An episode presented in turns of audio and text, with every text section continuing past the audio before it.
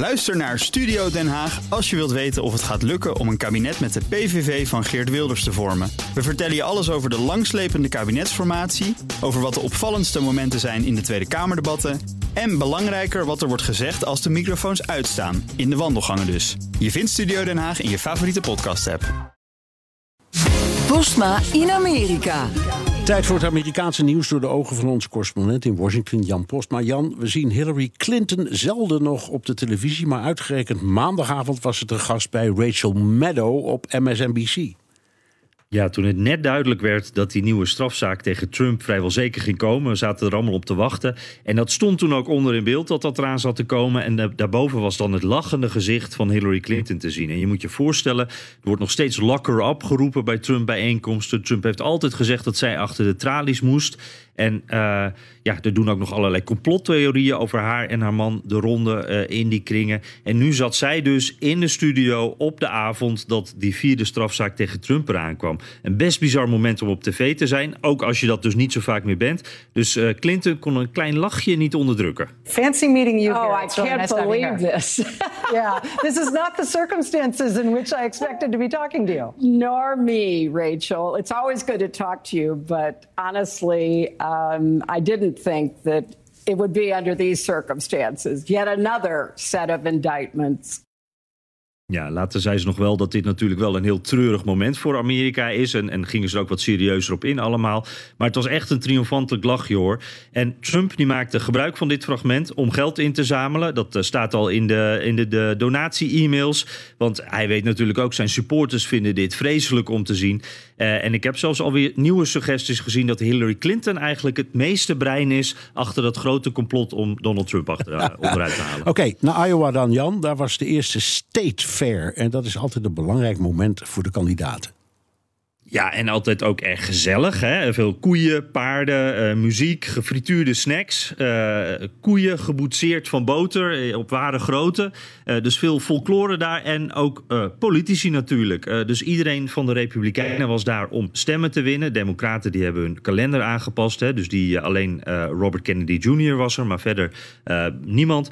En dit jaar uh, liet het bij de Republikeinen heel duidelijk zien waar de race op dit moment staat. Op het moment dat Ron DeSantis, de nummer twee in de peiling, op grote afstand uh, op een podium zijn verhaal houdt, uh, staan er allemaal mensen te kijken. Maar het is ook een beetje mat allemaal. Er wordt amper gereageerd. En dan komt er een vliegtuig over. En mensen beginnen te klappen en te joelen. En de boel komt echt even tot leven. En dat is Trump Force One. Het vliegtuig van Donald Trump. Dat expres even overvliegt. Uh, juist om dit voor elkaar te krijgen natuurlijk. En die timing is ook wel heel bijzonder.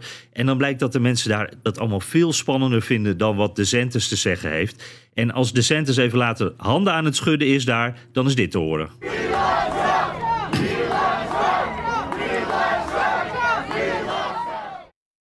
Ja, wat de Santis ook doet. Hij zat nog in de botsautootjes. Ze deed allerlei dingen die je daar als kandidaat moet doen om een beetje aandacht te krijgen.